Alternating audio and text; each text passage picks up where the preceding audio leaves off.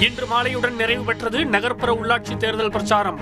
பணம் பரிசு பொருள் விநியோகத்தை தடுக்க கண்காணிப்பை தீவிரப்படுத்தியது தேர்தல் ஆணையம். அதிமுக ஆட்சியின் முறைகேடுகளை மக்கள் மறக்கவில்லை என முதலமைச்சர் ஸ்டாலின் விமர்சனம். மக்கள் எதையும் மறக்கல மறக்கவும் மாட்டாங்க. மறக்கிற மாதிரியான செயலா நீங்க பண்ணீங்க. உள்ளாட்சி தேர்தலில் திமுகவுக்கு பாடம் புகட்ட வேண்டும் என அதிமுக ஒருங்கிணைப்பாளர் பன்னீர்செல்வம் பேச்சு. தமிழகத்தில் நியூட்ரினோ திட்டத்தை அனுமதிக்க முடியாது. உச்சநீதிமன்றத்தில் தமிழக அரசு சார்பில் இன்று கூடுதல் பிரமாண பத்திரம் தாக்கல். ஆட்சி அதிகாரத்திற்காக நாட்டை துண்டாட சிலர் தயாராக இருப்பதாக பிரதமர் மோடி இன்று சரமாரி குற்றச்சாட்டு. பாஜக ஆட்சியில் ஏழைகள் மேலும் ஏழைகள் ஆவதாக முன்னாள் பிரதமர் மன்மோகன் சிங் விமர்சனம்.